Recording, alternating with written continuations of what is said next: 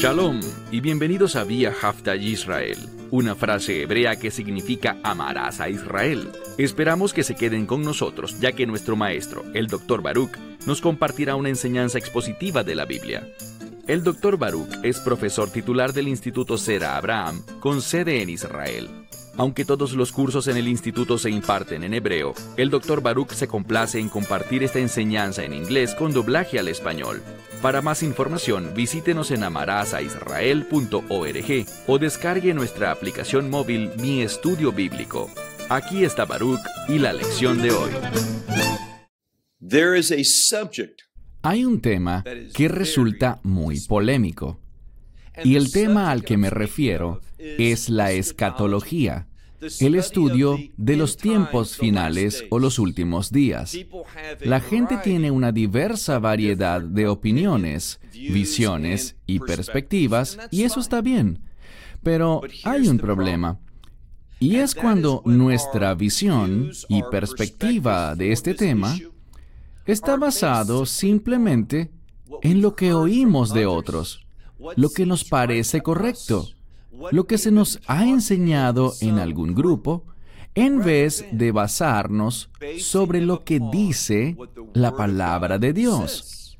Y aunque muchos con sinceridad intentamos hacer eso, aún surgen diferencias. Eso está bien. Nadie lo entiende todo a la perfección con respecto a los últimos días. Todos podemos aprender de otros. Y en ocasiones, cuando escuchamos algo con lo que no estamos de acuerdo, el resultado puede ser muy positivo. Esa discusión, ese punto de vista diferente puede causar y debe causar que volvamos a la Biblia para estudiarla minuciosamente y ver qué es lo que realmente Dios está revelando allí. Y esto podría producir en mi vida un cambio.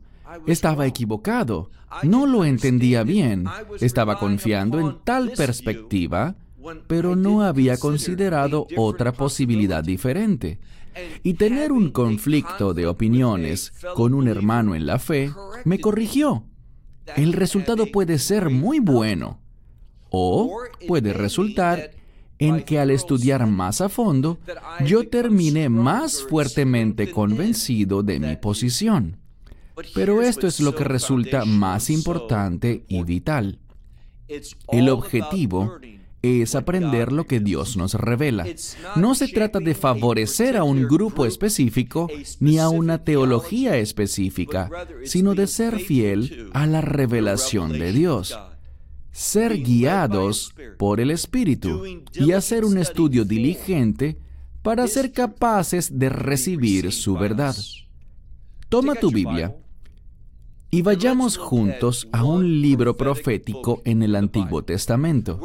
Lo completaremos todo en una sola lección, así que tiene que ser una profecía relativamente corta.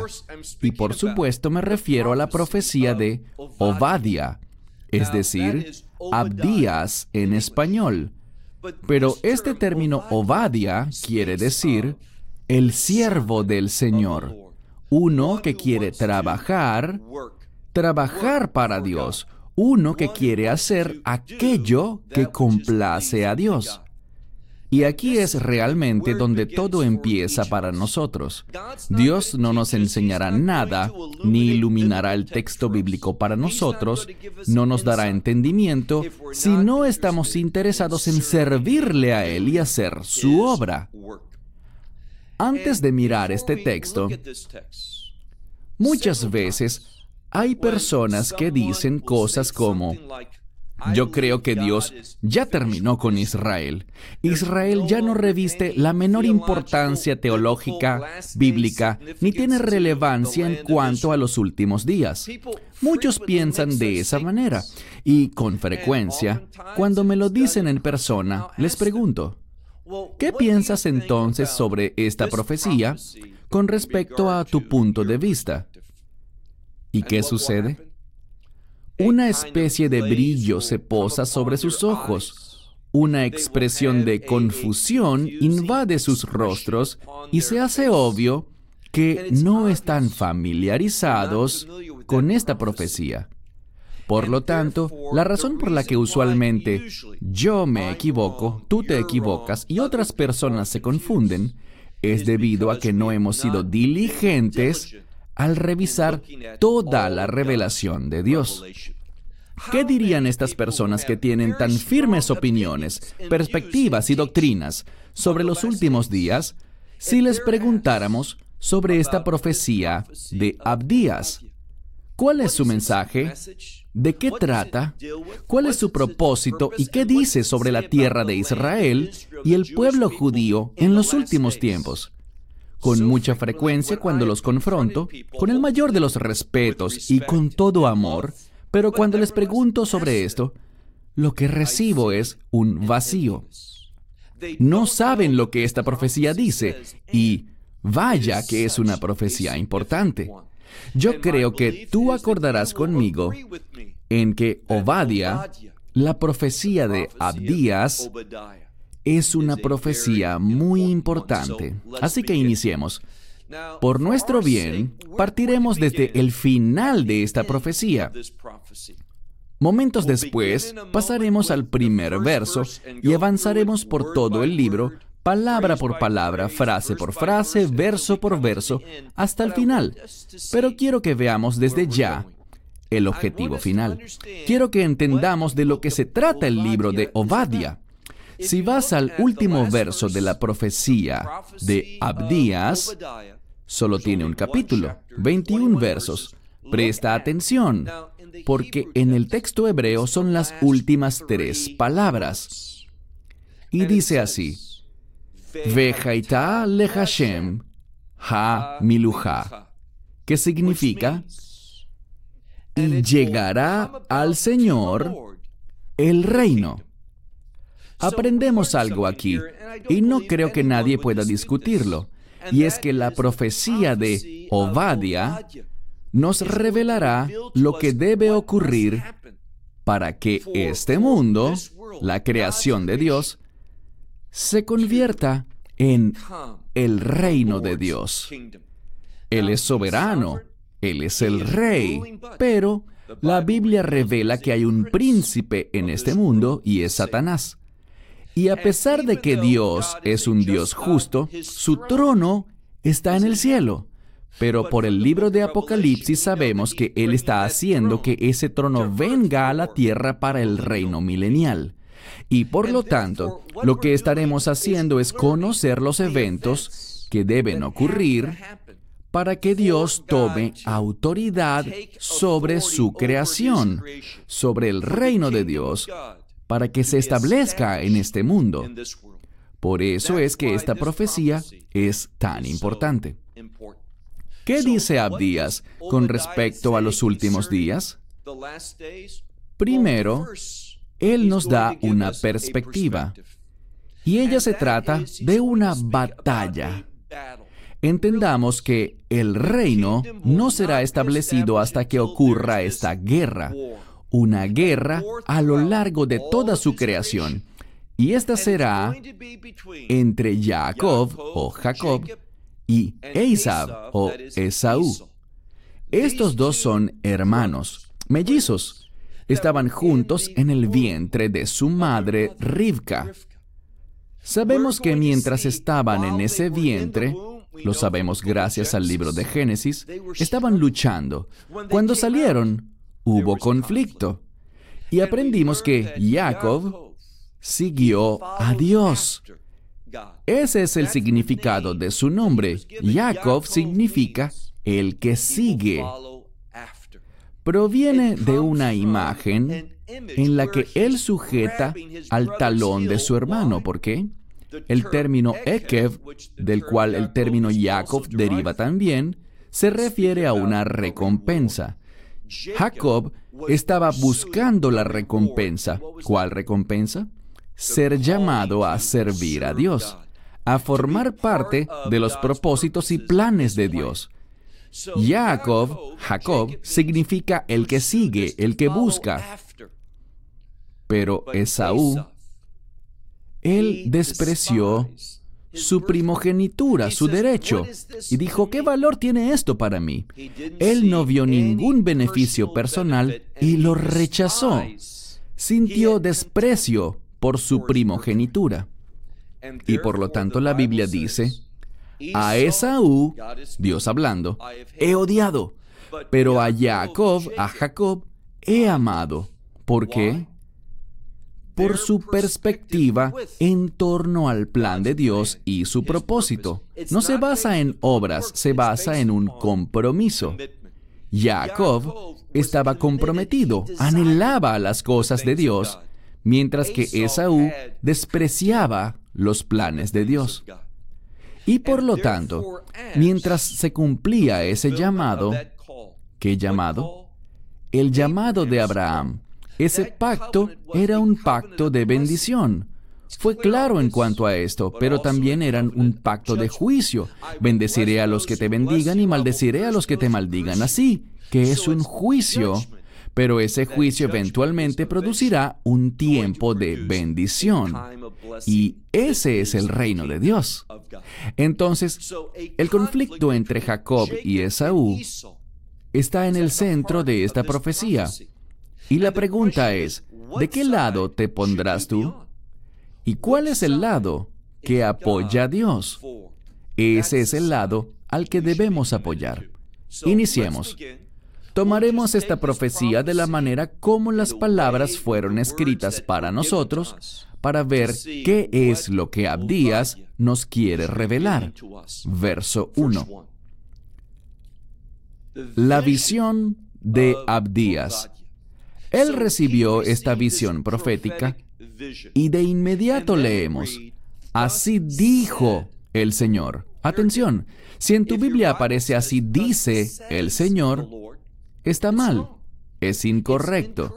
Demuestra un descuido porque literalmente esta palabra que aparece aquí, amar, está en tiempo pasado. ¿Por qué?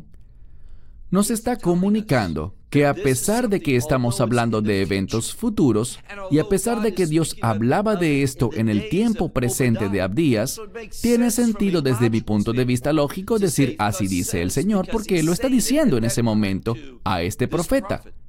Pero está en pasado para demostrar que lo que está diciendo es tan válido como si ya hubiese sucedido, es decir, que viene a nosotros con autoridad.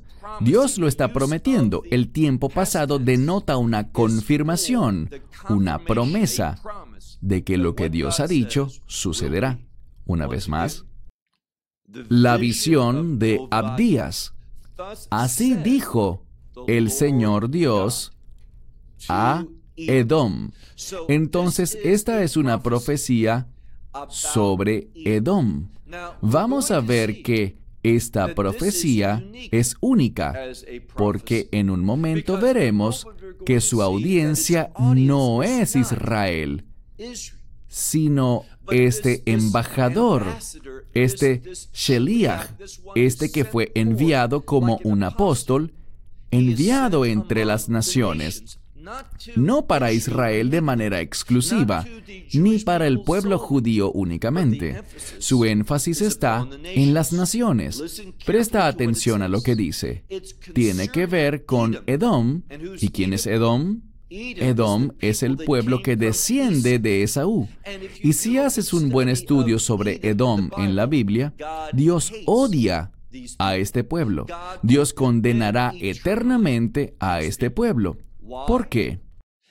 Porque ellos caminan en el espíritu de su padre, Esaú, quien despreciaba los propósitos y la voluntad de Dios. Entonces, así dijo el Señor con respecto, Él le hablaba a Edom sobre Edom. Y luego vemos la frase, Shmua, Shamanu, que significa, hemos oído, y usualmente la palabra Shmua significa rumor, pero en la Escritura es simplemente algo que se escucha, una noticia. Entonces es mejor traducirlo así. Una noticia hemos escuchado del Señor. ¿Y qué noticia será esta? Sigue leyendo la segunda mitad del verso uno. Beit Zir. Es muy importante que le prestemos atención al idioma original, porque tenemos una palabra muy especial. Si le dijeras Zir a un israelita en la actualidad y le dijeras Masei Zir, ¿qué significa Zir? Probablemente te respondería que es la bisagra de una puerta, pero ese no es el sentido con el que se usa aquí. Se usa, y probablemente tu Biblia lo traduzca, como un embajador, alguien que ha sido enviado, una persona que viene a proclamar algo, que tiene un mensaje, muy parecido al concepto de un apóstol. Entonces, ¿por qué la palabra Zir? ¿Cuál es la conexión entre esta palabra y la bisagra de una puerta? Bien, ¿para qué sirve la bisagra de una puerta? Para que la puerta se pueda abrir. Sin las bisagras tienes un muro, pero la puerta te permite que al abrirla puedas atravesar el muro. Lo que descubrimos es un mensaje, un mensaje de eventos que deben ocurrir, con el fin de que la humanidad, y por supuesto la humanidad redimida, pueda pasar de este mundo hacia el reino de Dios. Por esto es tan importante que la palabra aquí para significar mensajero o embajador sea la palabra Zir. Entonces, escuchamos una noticia del Señor, que un embajador o un mensajero, un apóstol, es enviado, y aquí está la clave, bagoín, entre las naciones. Su mensaje es para las naciones, no solamente para Israel. Vemos un énfasis sobre los gentiles, sobre la gente no israelita. Entonces, este mensajero que trae revelación de Dios ha sido enviado a las naciones. ¿Y qué está escrito? Al final del verso uno dice: levántense y levantémonos contra ella en batalla. Muy claro. El mensaje es el siguiente. Somos llamados por Dios para levantarnos en contra de Edom. La pregunta que debemos hacernos es, ¿quién es Edom en la actualidad? Si vemos esta región muy cercana a Israel, en la actual Jordania, analizando lo que es Edom y la descripción de Edom, descubrimos que en la actualidad hace referencia a un grupo de personas que todavía está en conflicto con el pueblo judío, con los hijos de Jacob. ¿Y de quiénes hablo? De los palestinos. Más y más naciones están apoyando a los palestinos. Quieren que se constituya un Estado palestino. Las Naciones Unidas, la Unión Europea y otras organizaciones mundiales están apoyando fuertemente a los palestinos y quieren establecer un Estado palestino. Quieren que Israel les entregue tierras a quienes hablan de una manera tan adversa en contra de los descendientes de Jacob. Pero lo que Dios está diciendo aquí es, les he enviado, lo tenemos, Abdías, tenemos el mensaje de este apóstol, este embajador, este mensajero de Dios. Y él dijo, levántense y levantémonos y salgamos a la guerra en contra de Edom. No apoyemos a Edom. Edom representará una nación que logrará el apoyo del mundo bajo el liderazgo, y escucha bien, en última instancia bajo el liderazgo del anticristo. No es difícil que entendamos esto porque nos habla de eventos que producirán el establecimiento del reino de Dios. Lo vimos cuando encontramos las últimas tres palabras en hebreo en el verso veintiuno. Habrá una guerra, y esa guerra será entre los hijos de Jacob y los hijos de Esaú. Y cuando vemos esto, las piezas caen en su lugar para esta guerra. Y sabemos que en esa guerra, el enemigo será liderado por el anticristo. Avancemos al verso dos. Ahora Dios le hablará a Edom con respecto a Edom y dice, «He aquí, Sabemos lo que esto significa. Presta atención a esto. Dice, pequeño. Esta es una palabra que en este contexto quiere decir insignificante. Pequeño. Y Dios está hablando, te he hecho entre las naciones. Entonces, pequeño entre todas las naciones del mundo. Los palestinos son un pueblo pequeño, más pequeño incluso que los israelitas, los judíos. Entonces, Dios dice, los he hecho pequeños entre las naciones. Y noten cómo termina el verso dos. Bazui, Atá, Meod. Bazui es la misma palabra que es usada en Génesis, donde dice que Esaú menospreció, que sintió desprecio o valoró poco su primogenitura. Él despreció su primogenitura. Aprenderemos un principio. Del modo que estimemos las cosas de Dios, Dios nos estimará a nosotros. El Mesías dijo, con la medida con la que midas serás medido. Veremos este mismo principio, con otras palabras, en unos momentos. Pero lo que leemos aquí es a Dios hablando y diciéndole a Edom, ustedes son insignificantes como pueblo. Y en segundo lugar les dice, ustedes son una desgracia. Ustedes son dignos de desprecio entre las naciones, en un sentido amplio. Despreciables son ustedes, Meod, en gran manera. Dios no está complacido con ellos. ¿Por qué? Sigue leyendo.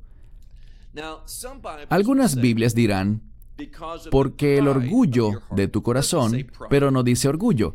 Me resulta muy frustrante ver que muchos traductores tratan con tanto descuido la palabra de Dios. Si la palabra fuera Gaavá, se podría traducir como orgullo, pero es la palabra zedón.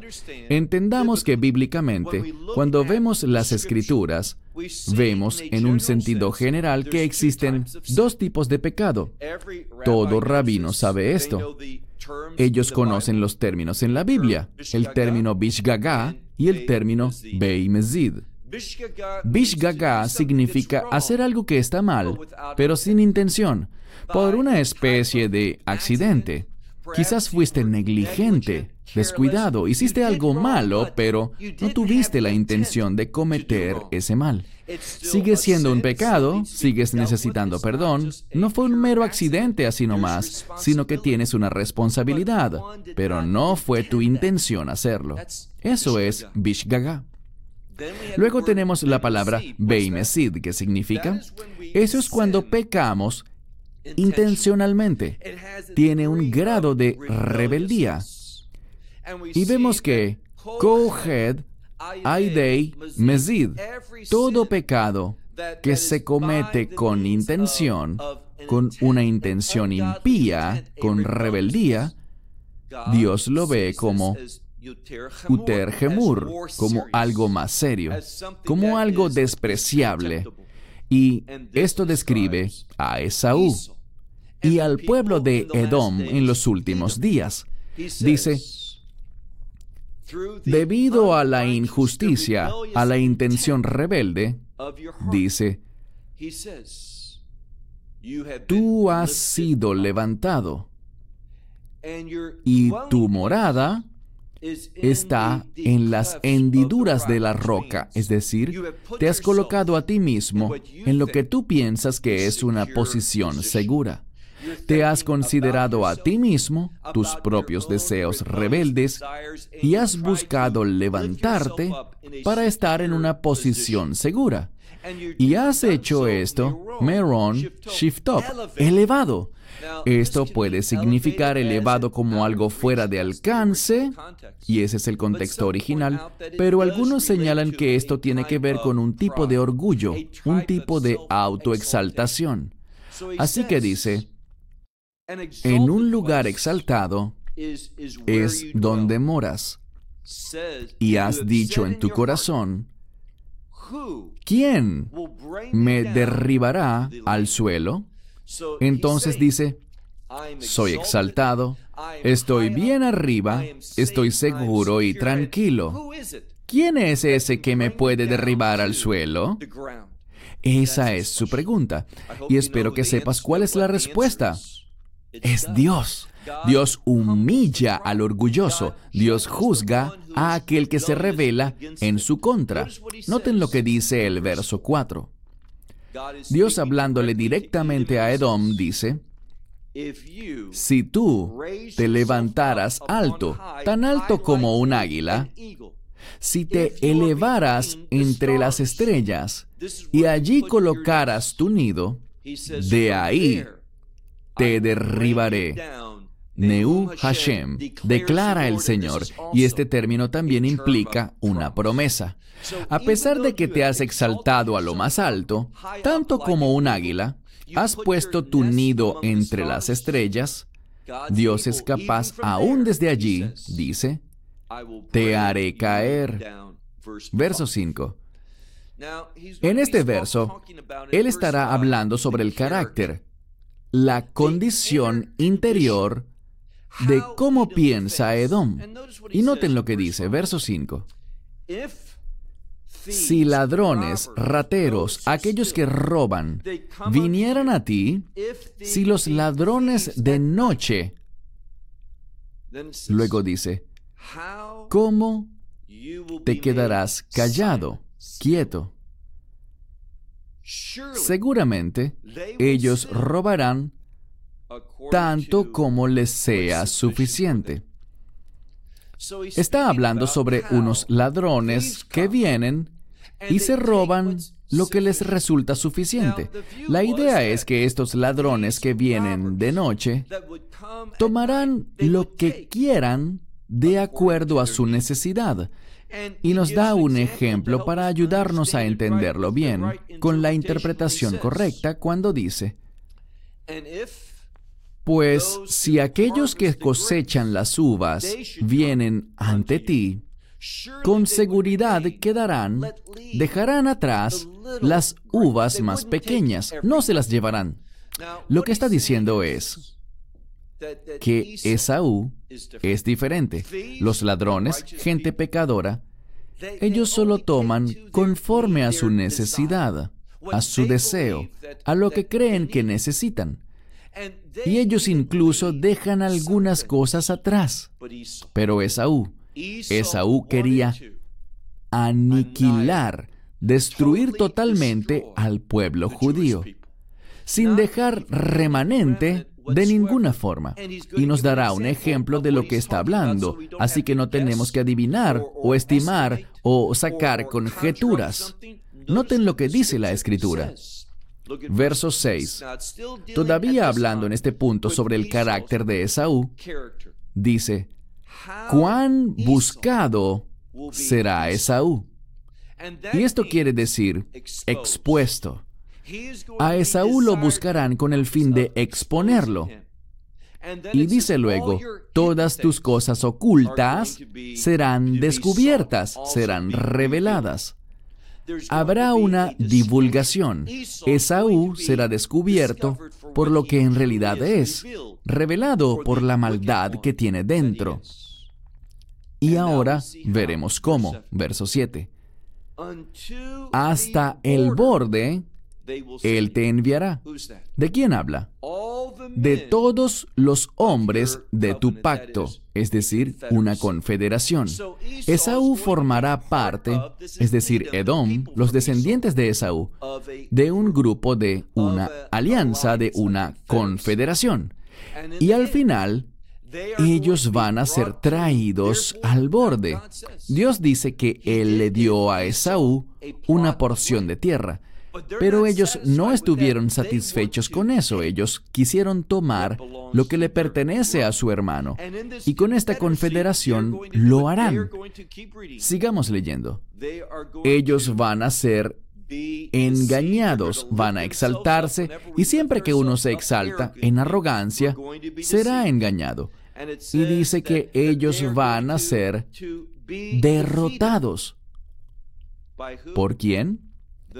Por los hombres de tu paz, individuos que se supone que estaban en paz contigo, que te apoyaban y respaldaban, pero será una casa dividida, es lo que dice. Y tu pan, lo que tienes, y la implicación es que será tomado. Y armarán una trampa. Algunos dicen un golpe, un castigo, a cambio de ti, implicando que traicionarán a Esaú. Se producirá una casa dividida que no podrá sostenerse en pie. Y luego dice, y ustedes no entenderán esto, no percibirán lo que los enemigos le harán a ustedes, porque ustedes son parte de esta coalición. Verso ocho. Ahora él dirá por qué esto pasará. Recuerden hacia dónde vamos. Vamos a ver que con la medida con la que midamos a otros, se nos medirá. Con la espada con la que matemos, nos matará. Conforme a la manera como nos conduzcamos y comportemos con los demás, Dios nos tratará de la misma forma.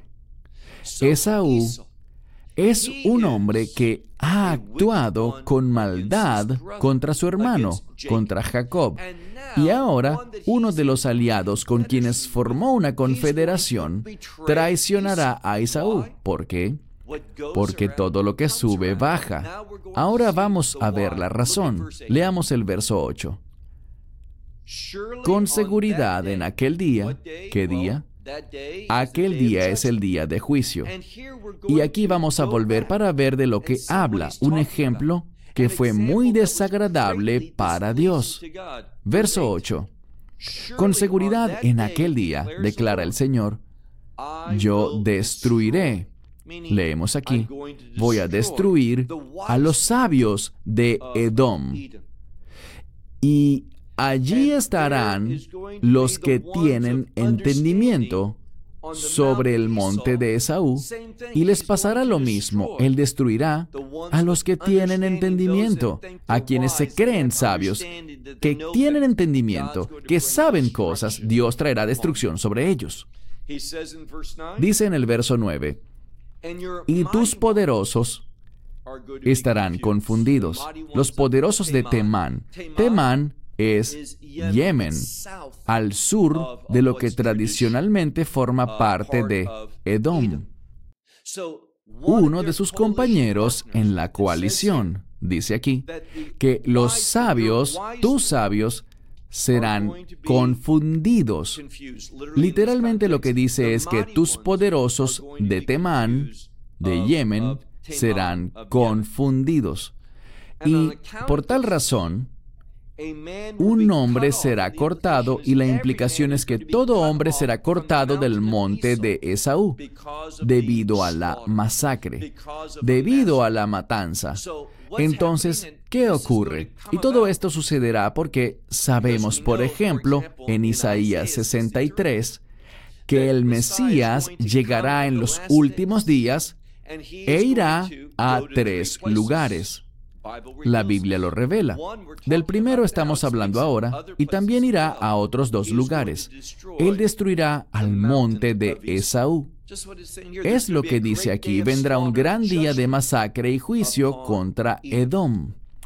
Él también irá al valle de Josafat, eso será para la batalla de Armagedón, y después de esos dos lugares de juicio, él llegará al tercer y último lugar, al Monte de los Olivos, a donde descenderá para ir al templo, al lugar santísimo, y establecer su reino. Pero aquí solo está hablando de que habrá un castigo sobre Esaú. ¿Por qué? ¿Cuál fue su gran pecado? Pues mira ahora la respuesta. Verso diez. Mei jamás. Ahora, jamás, la palabra mei significa desde o debido a, y jamás, violencia. Y esto es violencia por el simple placer de la violencia. No se justifica como respuesta a alguna injusticia, por ejemplo, sino sencillamente porque aman el sufrimiento ajeno. Aman provocar dolor, les da placer. Es algo enfermizo y demente. Entonces dice, ustedes encontrarán que serán cortados de la montaña. Habrá una gran masacre y nadie sobrevivirá. ¿Por qué? Nos dice aquí Porque en el verso diez, debido a la violencia contra tu hermano Jacob, la violencia de tu hermano Jacob, lo que le has hecho a él, en otras palabras, tú serás cubierto debido a lo que le hiciste a Israel. Jacob, Israel, el pueblo judío, tú serás cubierto de vergüenza y serás cortado por siempre. Esto es lo que Dios está diciendo. Es una profecía de los últimos tiempos con respecto a Edom. Y por cierto, si haces un estudio, basta con buscar Edom en una concordancia para encontrar que Edom es consistentemente un pueblo odiado por Dios, contra el cual Dios está en guerra, y hará justo lo que dice, lo destruirá definitiva y eternamente. Y encontrarás que con frecuencia hay una profecía mesiánica rodeando esta palabra de juicio, esta profecía de juicio contra Edom. ¿Por qué? Porque en última instancia será el Mesías quien llegará al monte de Esaú, Har Sair, para desatar su juicio, su destrucción contra este pueblo. ¿Por qué? Por lo que le ha hecho a su hermano Jacob. Él será cubierto con vergüenza y cortado por siempre. ¿Por qué? Nos dirá exactamente por qué en el verso once. El día que te levantaste en oposición, el día que extranjeros se llevaron cautivo a su ejército. Y esto puede significar a su pueblo. ¿De qué está hablando? Está hablando de la cautividad babilónica. Dios permitió. Él levantó a Nabucodonosor y los babilonios para que ejecutaran un castigo contra Judá, contra el pueblo judío de aquel entonces. ¿Pero qué hizo Esaú? Ellos no recibieron un llamado para participar, pero se involucraron, y lo veremos en términos muy claros. Entonces, en el día en el que te levantaste en oposición, el día en el que extranjeros llegaron y se llevaron cautivo a sus posesiones, sus riquezas, su ejército, dice, y extranjeros, estos forasteros, vinieron, y la implicación es a sus puertas, hasta Jerusalén, dice.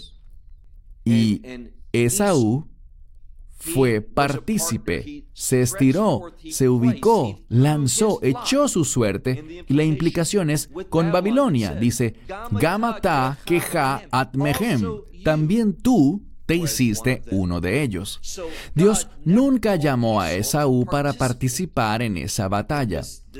Cuando digo Esaú, me refiero a Edom, a los descendientes de Esaú, a que participaran con Babilonia. Y si miras el relato histórico, en algunos de los profetas y los textos históricos en la Biblia hebrea, el Antiguo Testamento, descubrirás que Esaú quería aniquilar a cada sobreviviente, a todo el que escapaba, a cada refugiado. Ellos los querían eliminar. Es lo que dice la Escritura. Ahora veamos el verso doce. No debiste haber estado mirando en el día de tu hermano. La implicación es el castigo de tu hermano. No debiste haberte quedado mirando. La implicación es Esaú. Los edomitas se gozaron, miraron todo esto con deleite. Era su hermano. Debieron haberse lamentado por aquello, pero no fue así. Se quedaron mirando el día en el que él fue llevado cautivo. Dice, no debiste regocijarte en cuanto a los hijos de Judá el día de su destrucción. No debiste haberte exaltado, levantado, ensanchado tu boca el día de la tribulación.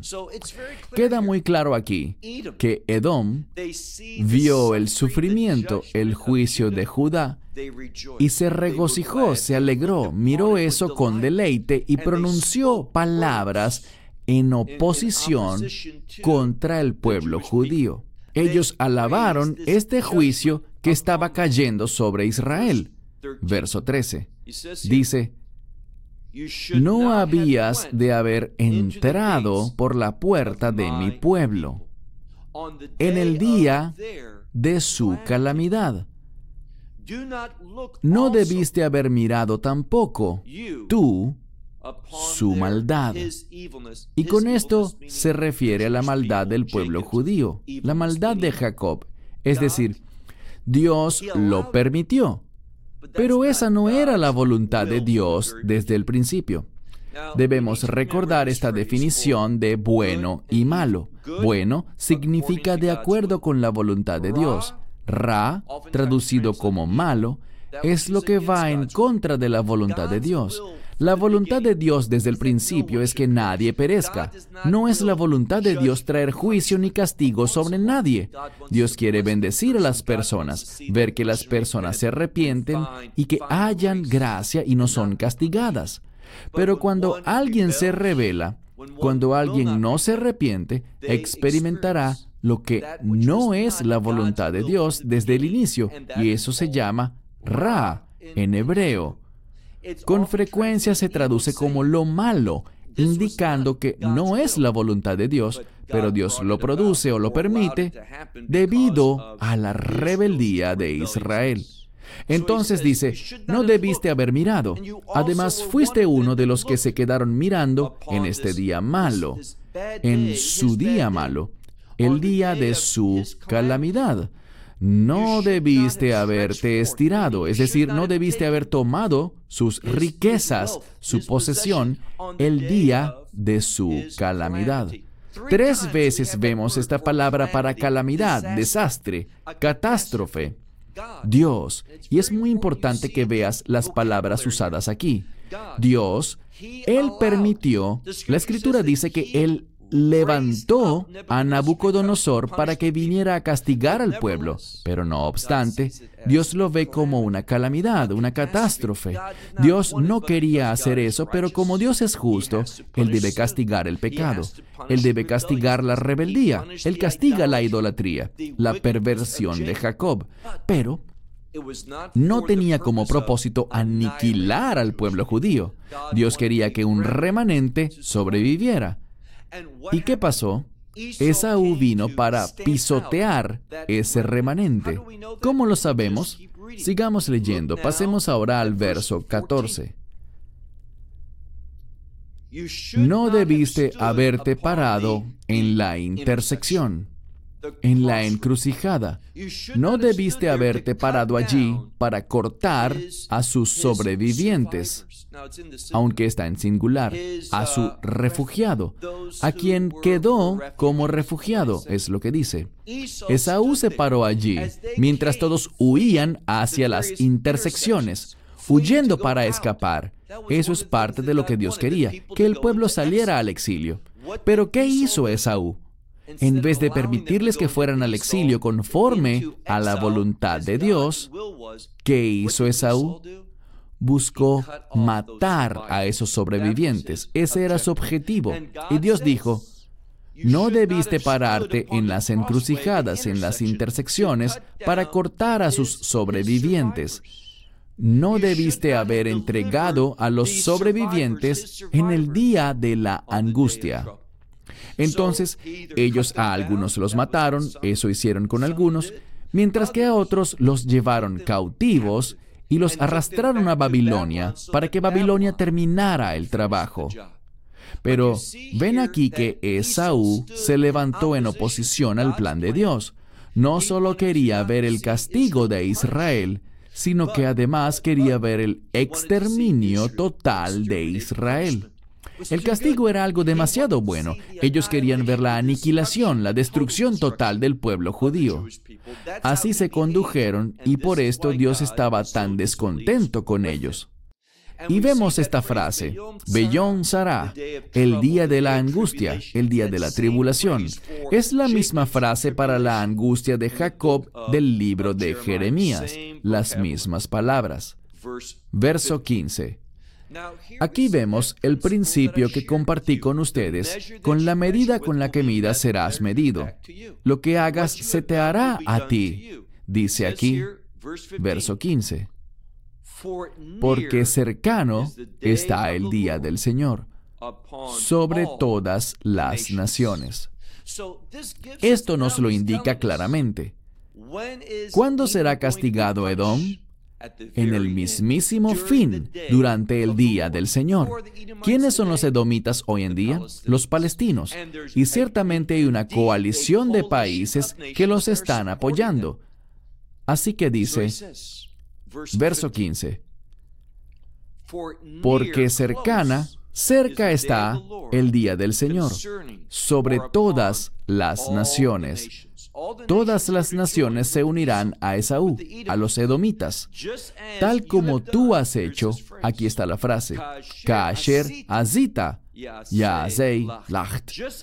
Tal como has hecho, se te hará a ti. La recompensa, tu recompensa, volverá sobre tu cabeza. Dios dice, tal como has hecho, se te hará a ti. El pago con el que le pagaste a otros recaerá sobre tu cabeza. Claramente Dios está prometiendo juzgar a Esaú, a los edomitas, por su posición contraria a los planes de Dios. Dios dice, voy a limitar mi juicio, mi castigo, sobre ellos. Esaú se levantó y dijo, no, será un castigo total. Pero Dios, por supuesto, jamás será vencido. Pero numerosas personas que Dios quería que sobrevivieran y llegaran al exilio, Edom las eliminó, y por ello rendirán cuentas. Verso dieciséis. Porque así como bebieron sobre mi santo monte, los edomitas llegaron allí y brindaron. Esta es la ilustración. Brindaron por la destrucción del templo. Y dice que todas las naciones bebieron continuamente. Es decir, ellos querían que esto fuera así por la eternidad. Que no haya templo en Jerusalén. Que no haya más casa de Dios ni adoración al Dios de Israel. Y eso es lo que vemos hoy. Y a pesar de que, piénsalo, esto es algo que ha pasado desde las últimas semanas. El nuevo primer ministro de Israel, un hombre llamado Naftali Bennett, bien, él se propone actuar con rectitud y dijo, yo quiero que todas las personas puedan ser libres para orar en el monte del templo. Los musulmanes pueden hacerlo, así que ¿por qué no pueden los judíos y los cristianos subir y orar allí? Tomar una Biblia, como los judíos y cristianos pueden hacer en el muro de los lamentos.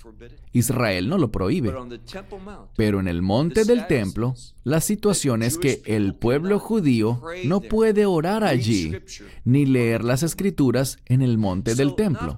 Así que Naftali Bennett, y lo aplaudo por tal declaración, debería haber igualdad. El pueblo judío debería tener la libertad para adorar a Dios en el monte del templo.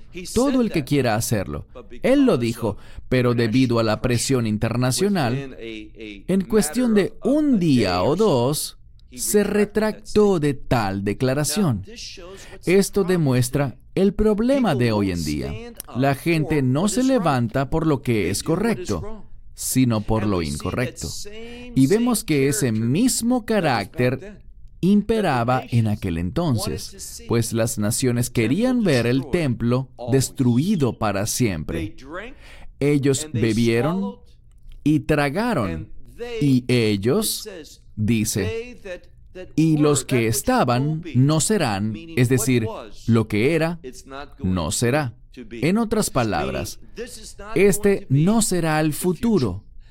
Lo que era, ya no será. Dios traerá un cambio, por así decirlo.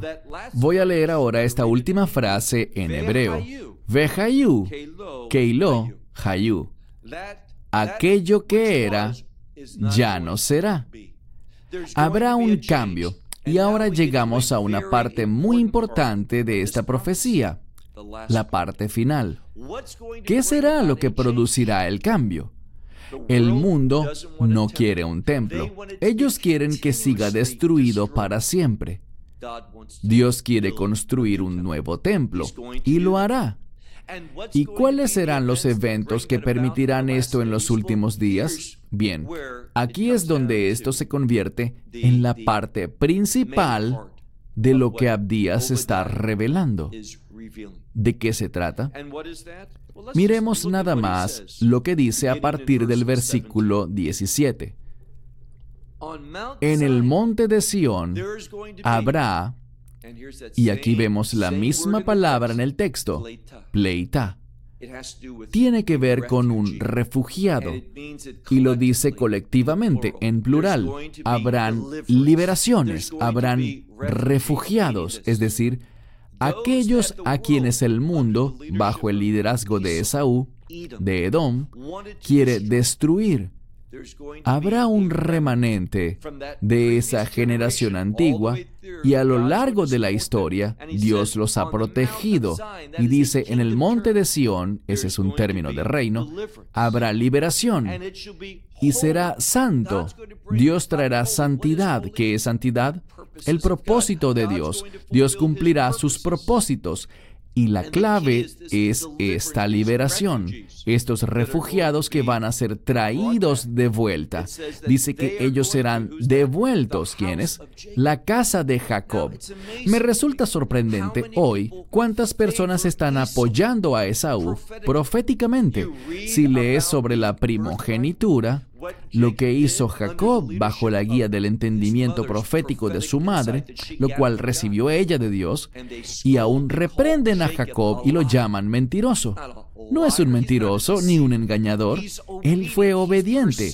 Él estuvo persiguiendo adecuada y proféticamente los planes que Dios tenía para su pueblo. Él quería buscarlos, y es lo que su nombre significa. Por lo tanto, dice, la casa de Jacob poseerá su herencia, su patrimonio. Esta es la promesa. Dios no establecerá su reino. Recuerden las últimas tres palabras en el texto hebreo.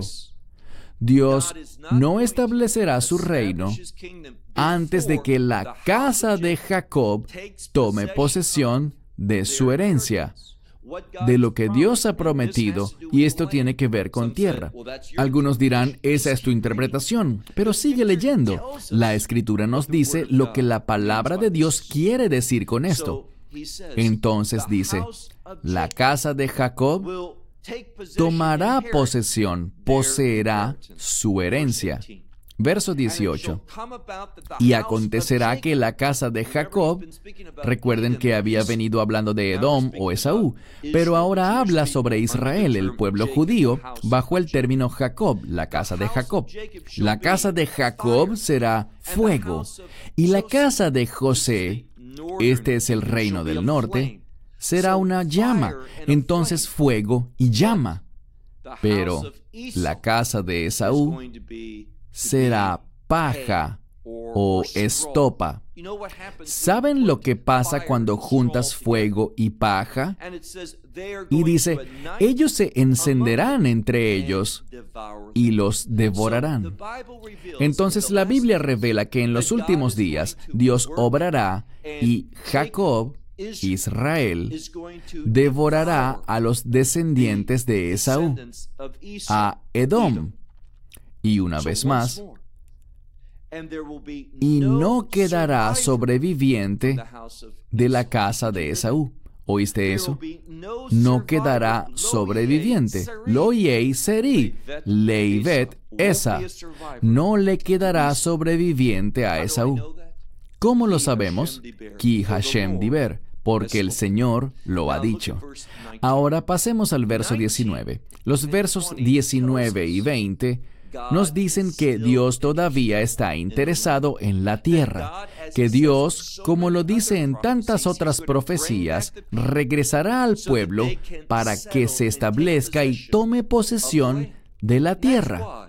Por esta razón, las Naciones Unidas, la Unión Europea, todas estas organizaciones mundiales, todos estos gobiernos están en contra de los judíos que regresan. Pero los que regresan son héroes. Los que regresan están siendo obedientes a los propósitos de Dios. Han oído lo que Dios ha puesto en sus corazones, el llamado a regresar a la tierra. Ellos lo están haciendo al mismo corazón del país, a Judá y Samaria, Yehudá, Beshemrom. Gloria a Dios por esto. Y dice, mira el verso diecinueve. Y aquellos del Negev, esto significa y puede ser un entendimiento plural, aquellos del Negev, la gente del Negev, tomará posesión y heredará el monte de Esaú. Es decir, Israel se extenderá de sus actuales fronteras y se moverá hacia el sur de Jordania. Y aquellos de Hashfeilah, Hashfeilah, yo vivo en Hashfeilah, queda a lo largo de la costa del Mediterráneo. Vamos a tomar posesión de los palestinos, del Palestín, de la Palestina de la actualidad. Y dice que ellos tomarán posesión de los campos de Efraín. ¿Dónde queda eso?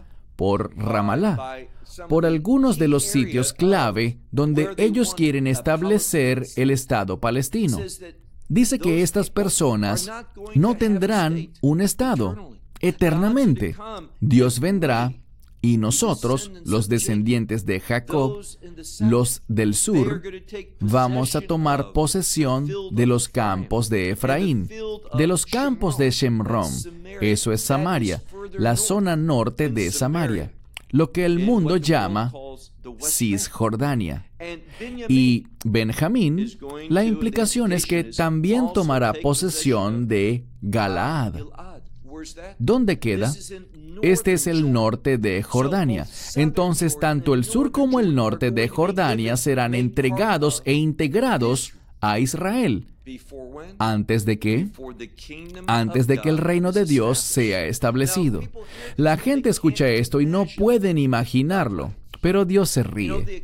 Ya conocen la expresión, mil años son como un día, y un día son como mil años. ¿Qué significa?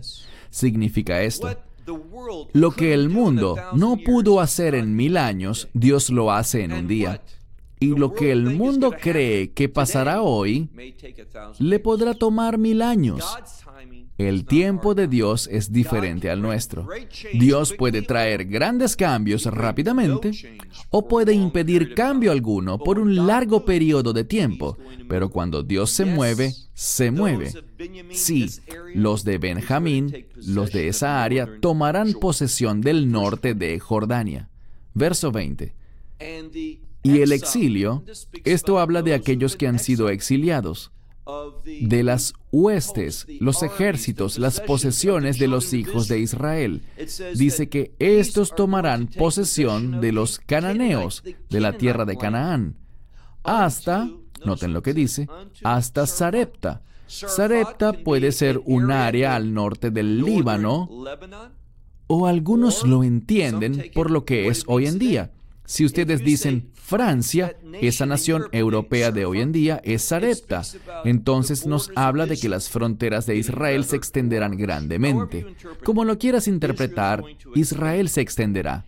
Y luego dice que los exiliados de Jerusalén, que están en Sefrad, que es Sefrad, España, ellos regresarán, y dice aquí que poseerán las ciudades del Negev. ¿Qué es lo que vemos hoy bajo el actual primer ministro? Le han dado a un hombre árabe que no es amigo de Israel, que ha emitido demasiadas palabras de apoyo para aquellos que están en contra de la existencia de Israel. Él es ahora el supervisor de esa porción de tierra llamada el Negev.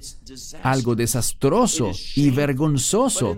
Pero al final, dice, aquellos que fueron exiliados de Jerusalén a España, dice, ellos heredarán las ciudades del Negev. Y nuestro último verso, el veintiuno.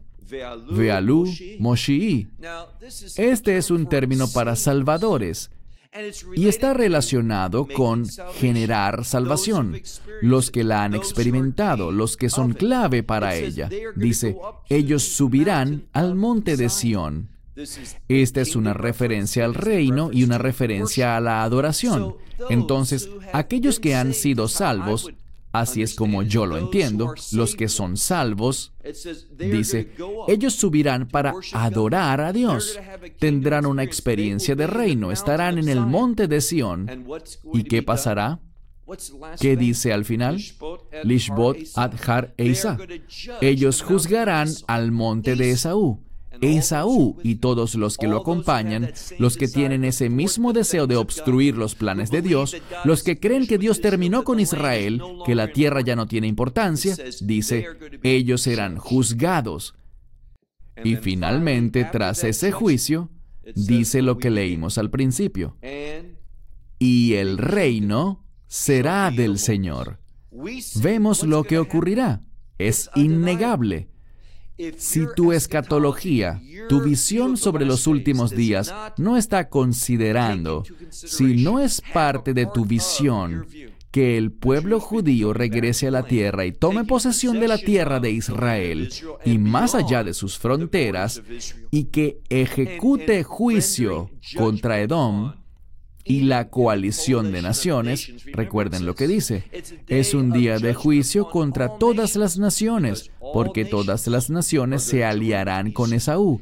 Israel se quedará solo. Por eso escribí el libro, Israel sin amigos. Todas las naciones se volverán en contra de esta diminuta nación de Israel. Pero está bien, porque si Dios es con nosotros, y Él renovará su relación con el pueblo judío, Él los llevará a la salvación por la fe en el mismo evangelio. Él destruirá a los enemigos de Israel. Él los salvará por la fe en el Mesías Yeshua, en Jesucristo. Y entonces, como Dios ha prometido, Él pondrá en orden las fronteras de Israel de acuerdo con su promesa. Y allí, después del juicio de los enemigos de Israel, sobre Edom principalmente, y sobre todas las naciones con él, entonces Dios establecerá su reino. Realmente no hay otra forma de entender esta simple profecía. Y permítanme cerrar con esto. Es muy significativo comprender que esta profecía, que dice que un embajador, un mensajero, un predicador, ha salido entre las naciones, es una profecía para las naciones y es debido a que la mayoría de las naciones, la mayoría de los creyentes no la conocen, que terminan creyendo falsas teologías y tienen una despreciable visión de lo que ocurrirá en los últimos días. Debemos estudiar para presentarnos a nosotros mismos aprobados. Cerramos con esto. Hasta la próxima semana. Que Dios les bendiga. Shalom desde Israel. Esperamos que te hayas edificado con el mensaje de hoy y lo compartas con otros. Te invitamos a seguir nuestros estudios cada semana por este canal y por el portal de YouTube de Amarás a Israel. También puedes descargar nuestra aplicación móvil gratuita, Mi Estudio Bíblico. Finalmente, para obtener más información sobre nosotros, visita nuestra web amarás a israel punto org, donde encontrarás otras conferencias de Baruch en audio, video y texto. Hasta el próximo programa. Que el Señor te bendiga en Yeshua HaMashiach, Jesús el Mesías, mientras caminas con Él. Shalom desde Israel.